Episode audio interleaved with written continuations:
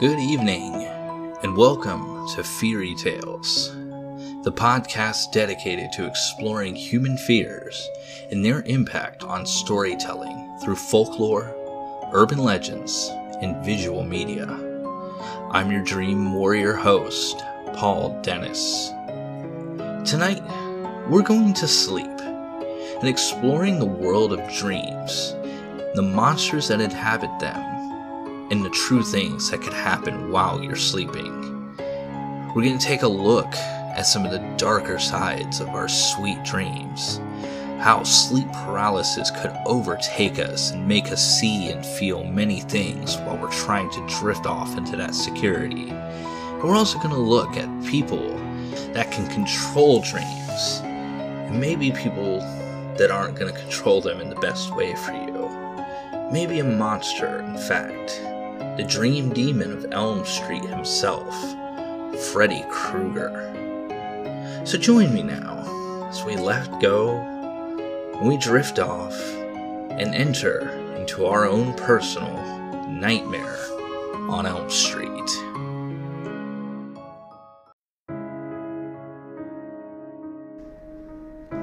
Tina Gray wakes in her dark room, screaming and thrashing in her bed. The image of the mutilated figure with the distinctive razor sharp knives on his right hand still burned in her mind as she recalls the way he stalked her through the boiler room. She catches her breath, attempting to shake the image when her mother bursts in, panicked at the sudden nighttime screams. Tina tells her mother about the dream and looks down at her nightgown slashed with cuts identical to the ones she received in her dream. The morning arrives with no more dreams, and Tina meets up with her two best friends, Nancy and Glenn, to walk to school. As they travel, Tina brings up the dream and the strange man. Nancy laughs it off, telling her it reminds her of the old one, two, Freddy's coming for you jump rope song they knew as children. Glenn makes a cryptic comment about bad dreams coming true, but ignores Tina's questions about his own dreams, stuttering and running off into the school as they arrive. Later that night, Tina, Nancy, and Glenn decide to have a sleepover in hopes of making Tina feel better. Her distress over the nightmare is evident, and the group continues discussing it. Nancy gasps as she recognizes the man from Tina's dream, having had a similar dream about the same person. A horribly burned man with large finger knives that he scratches over everything. Glenn assures the girls that what they're saying is impossible. However, his face registers some recognition himself. All at once, noises emanate from the backyard causing the three teens to investigate. The trio steps outside, already on edge due to the discussion, when a large shape leaps out at them, frightening them. Tina gets angry, realizing it's only her rebellious boyfriend Rod, there to crash the party. Tensions ease up as the group split up to go to their rooms, with Tina and Rod taking her mother's bedroom. The night progresses onward when Tina hears tiny, sharp noises. She wakes up and sees rocks being thrown at her window, but can't tell who's doing it. Slipping out of the house, she goes out to investigate down a nearby alleyway when the burn killer steps out, revealing himself to her. Realizing she's dreaming, Tina attempts to wake herself up to no avail, and she begins running back to her house, the killer in pursuit cackling madly. As she enters her backyard, the burned man catches her, slicing off two of his own fingers before grabbing the crying girl, beginning the murder. A murder that carries over into the waking world, which Rod wakes up to discover as Tina is flung across the room and cuts appear on her skin from invisible knives. He screams, scrambling, attempting to save her and escape. He leaves the room, leaving Tina to her fate as Nancy and Glenn enter the room to find their friend dead and Rod nowhere to be found. After a busy and restless night of speaking to the cops, which includes Nancy's own father, she returns to school despite objections from her mother about needing to sleep. As she travels to school, she notices a car trailing behind her. Recognizing it as police from her father's precinct, she cuts through a different street, only to be grabbed by Rod, desperately explaining to her what he saw and that he didn't kill Tina. In a panic, he threatens her just as her father appears in the bushes, pulling a gun on him and forcing him into the street to be arrested by the other officers. Nancy, angry at her father for using her to capture Rod, angrily leaves for school. In class, Nancy notices a figure in a body bag standing outside the classroom. She leaves the class, finding the body bag being dragged down the hall. Nancy turns the corner, knocking over a girl wearing a green and red striped sweater. The girl demands that Nancy show her hall pass, prompting her to tell the girl off and runs down the hall, searching for the body bag. A deep, masculine voice calls out to her, making her turn back to see the girl now wearing the finger knives and instructing Nancy to not run in the hallways. Rattled, Nancy continues following the blood trail into the boiler room. As she makes her way through the door, the burn killer attacks her, finally revealing his first name Freddy. Nancy realizes that she's dreaming and slams her arm against the nearby po- boiler pipe, the pain causing her to shoot awake in the classroom, screaming out and alarming the teacher in her class. Embarrassed and scared, Nancy races out of the class, the burn on her arm pulsing. Nancy makes her way to the jail to find Rod and discuss the nightmares with someone else. Once there, he finishes telling her what he saw in Tina's mother's room, how he never saw anyone else there, and that he assumed he was still having a nightmare when he first saw Tina being murdered. When he mentions that all four slashes in her chest appeared simultaneously, Nancy believes Rod's innocence, knowing who the real killer was. Back at home, Nancy steps into the hot bath, attempting to relax after the long previous days. Her mother warns her to not fall asleep and offers to bring Nancy some warm milk. The hot water surrounding her relaxes her too much, and she begins to drift off, not noticing the razor gloves surfacing out of the water and eventually pulling her under. Nancy screams and violently wakes up as her mother arrives at the bathroom with the milk, dropping it to help Nancy out of the bath. Later that night, Glenn climbs into Nancy's bedroom, and the two discuss Tina's murder and Rod's involvement. Still exhausted, she asks Glenn to watch over her as she tries to get some sleep, then drifts off into another dream. In this dream, she is at Rod's cell, watching as Freddy creeps into his cell and towers over the sleeping form on the bed. Nancy gets his attention and confronts the killer before finally waking herself up to a sleeping Glenn. She wakes him, chastising him, and telling him to hide as they hear her mother approaching. She settles back in bed, reassuring her mother that everything is alright and she's just going to go back to sleep. After waiting a few minutes, the pair leave Nancy's room, heading towards the jail just in time to watch a noose formed by sheets slip around Rod's neck and hanging him from the cell wall. The killer had struck again. After Rod's funeral, Nancy tells her parents that Rod was not the killer. She describes the killer as a horribly burned man who wears a dirty red and green sweater, a weird hat, and has razors on his fingers. The color drains out of both of their faces, indicating recognition. Nancy's mother takes her to a dream therapy clinic to ensure she gets some sleep. Once again, she has a horrendous nightmare. This time, a white streak appears in her hair, and her arm is badly cut. She finds that she has brought something out from her dream the killer's battered hat. It arouses concern, but also has other feelings in her mother, who is clearly hiding a secret. Nancy confronts her about the hat and points out that the name Fred Krueger is written into it. Although Marge reveals almost nothing, she insists to Nancy that no one is trying to kill her, and all Nancy needs to do is get some sleep. Days later, Glenn meets up with Nancy, where she informs him that she hadn't been able to sleep in over seven days. He notices that she's reading about booby traps and tells her about the Balinese way of sleeping, informing her that when the Balinese see a monster in their dreams, they turn their back on it, robbing it of all its power.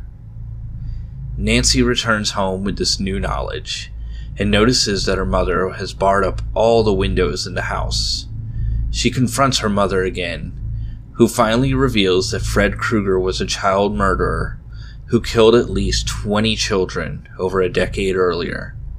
Furious, vengeful parents burned him alive in his boiler room hideout after he was released from jail on a technicality due to an improperly signed warrant. She reassures Nancy that Krueger cannot hurt anyone, pulling Krueger's bladed glove from a hiding place in the furnace as proof. Later that night, Nancy calls Glenn and makes a deal with him. She tells him that she is going to go into her dreams and pull the killer out. She requests that Glenn be there to knock the killer out when she does. Protesting, Glenn insists that nothing will happen. Nancy assures him that he then has nothing to lose. Finally, before hanging up, she directs him Whatever you do, don't fall asleep. Glenn's father, frustrated at the drama and chaos, tells his wife he doesn't want Glenn hanging out with Nancy anymore. When Nancy calls back again, he reaches the end of his rope and refuses to let her speak to Glenn. He then takes the phone off the hook. Nancy tries unsuccessfully to call Glenn again before removing the phone cord from the wall. Moments later, the phone rings. She tentatively answers it, only to hear the killer tell her, I'm your boyfriend now, Nancy. His mouth and tongue appear on the phone, licking her face. Nancy knows Glenn is in serious trouble. Miles away and exhausted himself, Glenn falls asleep in bed with his television. Krueger's arm comes out of the bed and pulls Glenn into it, killing him immediately. A torrent of blood and gore shoot out of the bed and drenches the room. Glenn's mom enters the room, screaming. An emotionally distraught and mentally drained Nancy decides that enough is enough and wants to take Krueger on herself. She calls her father and asks him to be ready when she finds the killer. He tells her he will, clearly just humoring his overly tired daughter, and tells his deputy to watch the house. Nancy then sets her watch, says a prayer, and goes to sleep to find Krueger and end his reign of terror. Nancy bravely pursues Krueger and eventually finds him, and after they struggle, her alarm goes off and she wakes up in her bed, seemingly alone. After assuming that maybe she is crazy, Krueger jumps out on Nancy and tries to kill her. Having prepared beforehand, Nancy proves more than a match for Freddy, leading him through a barrage of booby traps. Nancy continuously calls out for her absent father until finally the officer he had watching her rushes to get him. Freddy then chases Nancy down to the basement, where she sets him on fire. She manages to lock the flaming killer in the basement and goes to get her father and the rest of the police to help. The group return to the basement only to discover that Krueger has escaped. Fiery footsteps lead upstairs, and Nancy and her father follow them, arriving at her parents' room just in time to witness Krueger smothering Marge with his flaming body, then disappearing to leave her corpse to sink into the bed. After sending her father away, Nancy faces Krueger on her own and succeeds in destroying him by turning her back on him and draining him of all his energy. She wishes for all his victims, including her mother, to be back as she walks out of her mother's bedroom.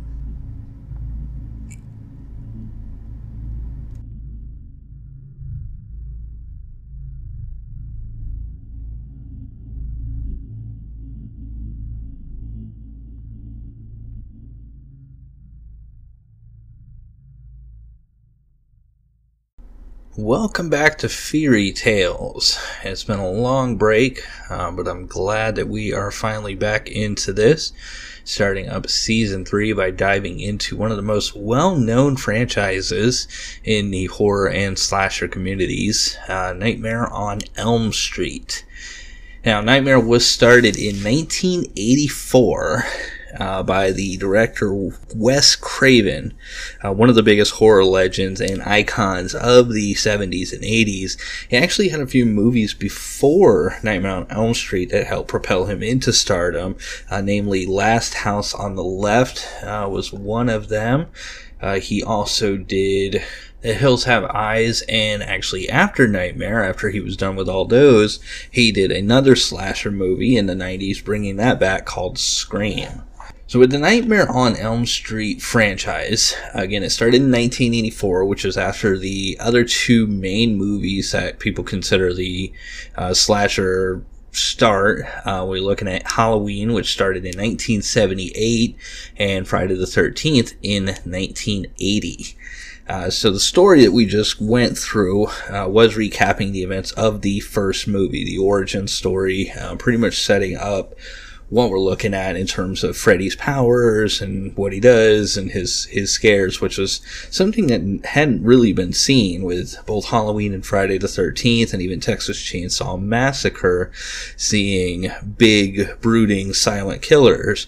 Uh, Freddy was smaller in stature. Uh, he talked more. He didn't have a mask. He had more of a burned face. So it was kind of iconic and changed the way that we saw things. Uh, so in Elm Street 2, Freddy comes back from seemingly the dead, possessing the body of Jesse Walsh. Uh, and then he begins a new reign of terror. He goes through that one until he is exorcised by Jesse's girlfriend. So in Elm Street 3 Dream Warriors, this one is regarded as one of the best, in fact, the best in the series by fans and critics alike. This takes place actually in Westin Hills. This one has Nancy from the first movie returning. She helps a new crop of kids that are being hunted by Freddy and teaches them to actually go into their dreams and use their dream powers to become the Dream Warriors. Nancy is finally killed, unfortunately, by Freddy, but they are able to put his remains into hallowed ground and bury them, and supposedly getting rid of the threat this time. As we've seen through uh, Friday the 13th and, and Halloween, you know, you can't keep a good killer down. So we keep going through Elm Street 4, which is directly after the events of number 3. We have Alice, a new dream warrior who gets her own powers and abilities, uh, fighting against Freddy, and she inadvertently actually brings his victims into the dream world for him to take care of movie progresses and she eventually gets all the powers of the Dream Master and she's able to release all the souls that he was able to take and she rips him apart. Elm Street 5 uh, continues on, bringing back Freddy's mother, who actually showed up in number 3. Uh, she reveals her own tragic backstory on how Freddy was conceived. Uh, not a very pleasant thing, resulted in some backstory with him later on, uh, how he was ridiculed and picked on as a kid, which resulted in him doing the things he did to the children of Elm Street. The Burn Killer comes back himself using an unborn child's soul to resurrect himself. Amanda Krueger, the mother, and Jacob, the dream child, actually fight back against him long enough to escape to the dream world. The sixth movie, Freddy's Dead, dives further into Freddy's backstory, as I mentioned, with his tormented childhood, bullying, and everything that led to him. We actually learn that he was married himself and killed his wife at his own hands after she found out what he was doing to the children of Elm Street. And he met with the Dream Demons, who offered him eternal life as becoming a dream demon himself um, before he was taken out of the dream world and blown up via a pipe bomb. Uh, so that was it as far as the main movies go. There was one more movie in the 90s called New Nightmare, which was more of a meta look at the series where Wes Craven, uh, Heather Langenkamp, who played Nancy, and Robert Englund, who plays Freddy, uh, they actually play themselves with Freddy attempting to escape the virtual or fictional realm that he had built up to wreak havoc in the physical world the movie progresses with everybody trying to figure out what's going on and trying to explain that it's just a movie. And finally, Englund convinces Heather Langenkamp that she needs to play Nancy one more time, and she convinces the the Dream Demon that she is the real deal and he needs to kill her again. But her and her son manage to shove Krueger into the furnace and burn him, seemingly ending things. Now, there was a television show as well. Uh, this started in October of 1988 and ran for 44 episodes uh, into March of 1990. It was called Freddy's Nightmare. Uh, the TV show provided a near weekly horror story in an anthology format, similar to The Twilight Zone. So it was different stories every week. Uh, the first one actually did have to do with Nightmare on Elm Street and Freddy Krueger was the host of the episodes, uh, such as the Crypt Keeper from Tales of the Crypt. So while only the first episode, which featured Freddy's trial and the subsequent death at the hands of the parents of Elm Street, again confirming more of the backstory, uh, since that was the only one that really dealt with Freddy in the nightmare, he did actually show up in some of the stories to help influence them. So he's always present, uh, whether it was as the host or part of the story, kind of influencing things, keeping up with the fact that he was able to bend the reality. Now, there are some ties to Friday the 13th. In the ninth Friday the 13th movie, Jason Goes to Hell, we see Freddy's gloved hand appearing as Jason is sucked into hell. He pulls the uh, bigger man's hockey mask down with a cruel laugh.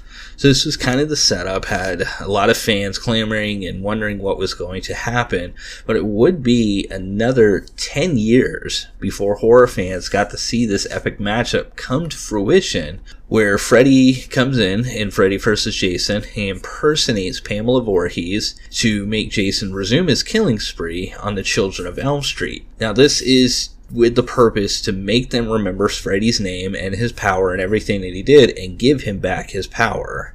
This goes back and forth where Freddy manages to get into Jason's dreams because Jason's become an unstoppable killing machine, much as he often is. And he pulls him into the dream world and they fight through there and have to address some of Jason's backstory. Uh, and then they're able to pull both of them back into the real world to go toe to toe until both of them are dismembered and everything just goes through and they fall into Crystal Lake. The end of the movie happens when Jason comes out of Crystal Lake, uh, walking out. He has Freddy's head in his hands, and we see Freddy look, wink at the camera. So, definitely setting up some stuff and letting us know you still can't kill either of them. But that's the last we've seen, other than the remake of Nightmare on Elm Street uh, from 2010. Pretty much just going back to the same storyline as the original movie. So, not much to talk about there. There were some other mediums that we got to see Freddy appear in. Multiple novels, uh, both adaptations and independent novels, kind of explaining in between stories. And some comic books as well, including another crossover with Jason. And this time, Ash from the Evil Dead series was thrown into that and had a pretty interesting storyline. There were also two separate but loosely adapted video games that were developed, uh, one for the NES Nintendo Entertainment Center consoles and the Commodore 64 systems. Both of them tied into separate movies and had just basic graphics, basic storylines, nothing really notable. Most recently, we did get to see Freddy pop up in a asymmetric horror game called Dead by Daylight. The gameplay features five people who jump into the game. Four of them play survivors, and one plays a killer. Most of the killers in the game are newly made for the game, but they did introduce some other killers like Leatherface, uh, Jigsaw, Michael Myers from the Halloween franchise, and of course Freddy Krueger. Now, with Freddy's powers, he can actually take his victims into a kind of dream world and mess with them and convince them they're maybe doing the wrong thing or drain their health. Definitely tying back into what makes Freddy Freddy. Now, I already brought up a little bit about Wes Craven and some of the other things he's done. He's had a very prestigious career. Again, he was responsible for The Nightmare on Elm Street, the original Last House on the Left, The Hills Have Eyes. He brought a new taste into the horror world and kind of changed things on how people approach film and uh, what he did. A lot of his movies actually have to do with blurring the lines of reality and fiction, and a lot of it had to do with how he saw everything and uh, some of his childhood and his upbringing and some of the things he saw, especially with dreams and uh, some stories he had read about Southeast Asian refugees' disturbing dreams and how many of them died in their sleep, hence giving him the inspiration to start the Nightmare on Elm Street saga. Unfortunately, he did pass in 2015 due to brain cancer, leaving a legacy that not many can fill. Now, as I mentioned, Wes was uh, kind of obsessed with learning about these dream things and bringing them in. Uh, not only with Nightmare on Elm Street, but a few other movies that he did had to deal with dream world and what else you can see and what happens when you sleep. Now, there are some real interesting studies of what can happen to you while you're asleep. Uh, one of them read a lot of interesting stories about uh, seeing people's reactions and, and kind of just going into their experiences with sleep paralysis. Sleep paralysis is a feeling of being conscious but being unable to move as well while you're transitioning between wakefulness and sleep. Most people when you go to sleep, you don't even realize you are until it happens, and then you're in a dream and just sleep and you wake up and everything is good to go. But for a select number of people, they actually have this feeling where they know they are asleep and know that they might be dreaming or something is happening, but their body is paralyzed and are unable to sleep.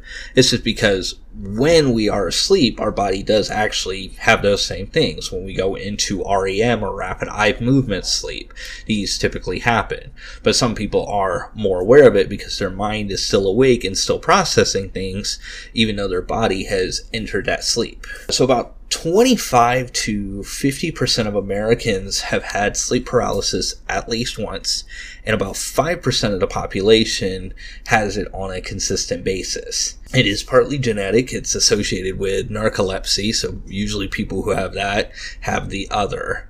Uh, it's accompanied by a lot of noises, or what people perceive as noises, uh, loud crashes, buzzing, hissing, physical things such as feeling like they're being out, dragged out of bed or flying. And many people who talk about this sensation say they have a lot of difficulty breathing. Some reports uh, see loved ones or friends coming into the room and attacking them, creatures sitting on their chests, or just other random events. Most researchers who have looked into this actually believe that many of the alien abduction stories that we've talked about over the course of the last 20 or 30 years are actually sleep paralysis events, and people just didn't know what they could be attributed to.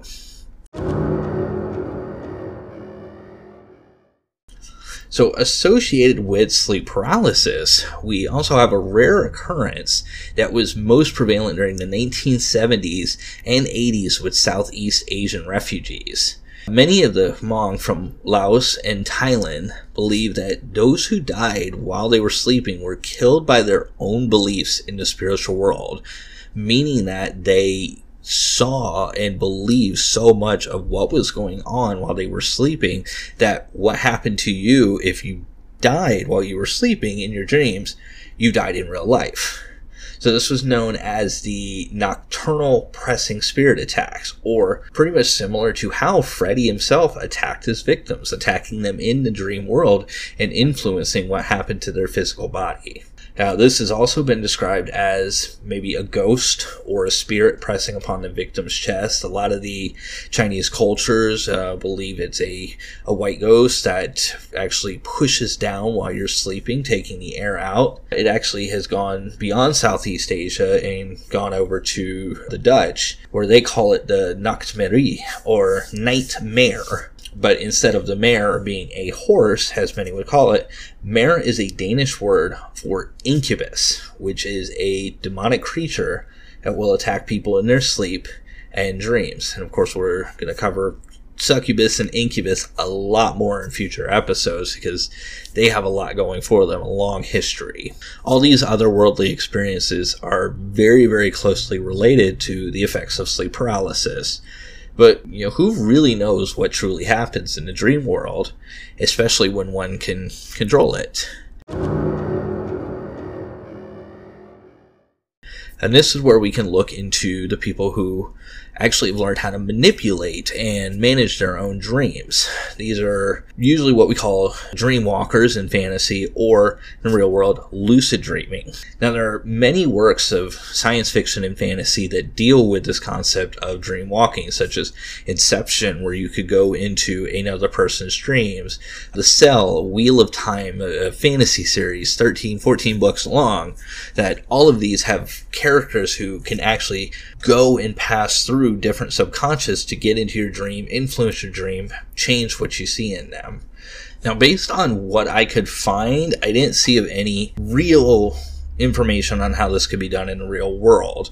Um, many have said that they maybe have gone into a deep enough meditation with somebody else to maybe go through theirs and see their dreams, but it's hard to really know if you're seeing what the other person's seeing or if it's just a shared connection. Uh, but many people have actually learned how to control their own dreams, and this is a method known as lucid dreaming. Others have learned to train their bodies in dreams by going into the dream world and having a specific dream where they want to learn a new skill or learn how to do something with their body, something realistic, of course, because in dreams you can do anything. A lot of people say, "Oh, I'm going to fly," or something similar to that. But there have been people that have gone and learned a whole new language in their dreams by taking that time when they're asleep to act like they're awake. They've also been able to learn to tell the future in their dreams just by analyzing patterns or controlling the actions and seeing what could play out if they did things a certain way.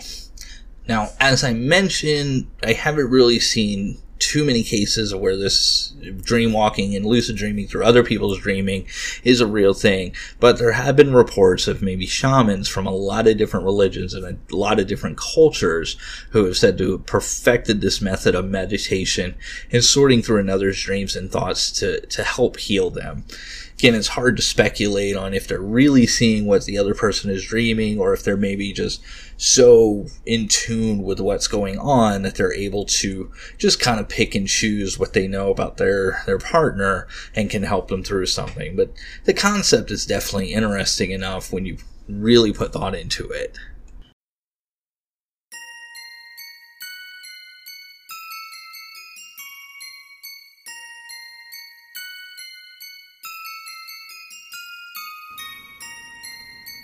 Fairy Tales is written and produced by me. Music is provided by Nicholas Gasparini. New episodes are released every Wednesday. If you do enjoy the show, please subscribe on iTunes, Google Play, SoundCloud, and Stitcher, as well as rate and review. Every bit of feedback is valuable to me, and I will be sure to give you a shout out on any future shows. Also, be sure to follow me on Instagram and Twitter at Fairy Tales 13 And of course, check out my Patreon for some member only rewards and goals I'd like to hit to provide you, my fans, with additional content and higher quality work. And remember, nightmares exist outside of logic, and there's little fun to be had in explanations. They're antithetical to the poetry of fear. Stephen King.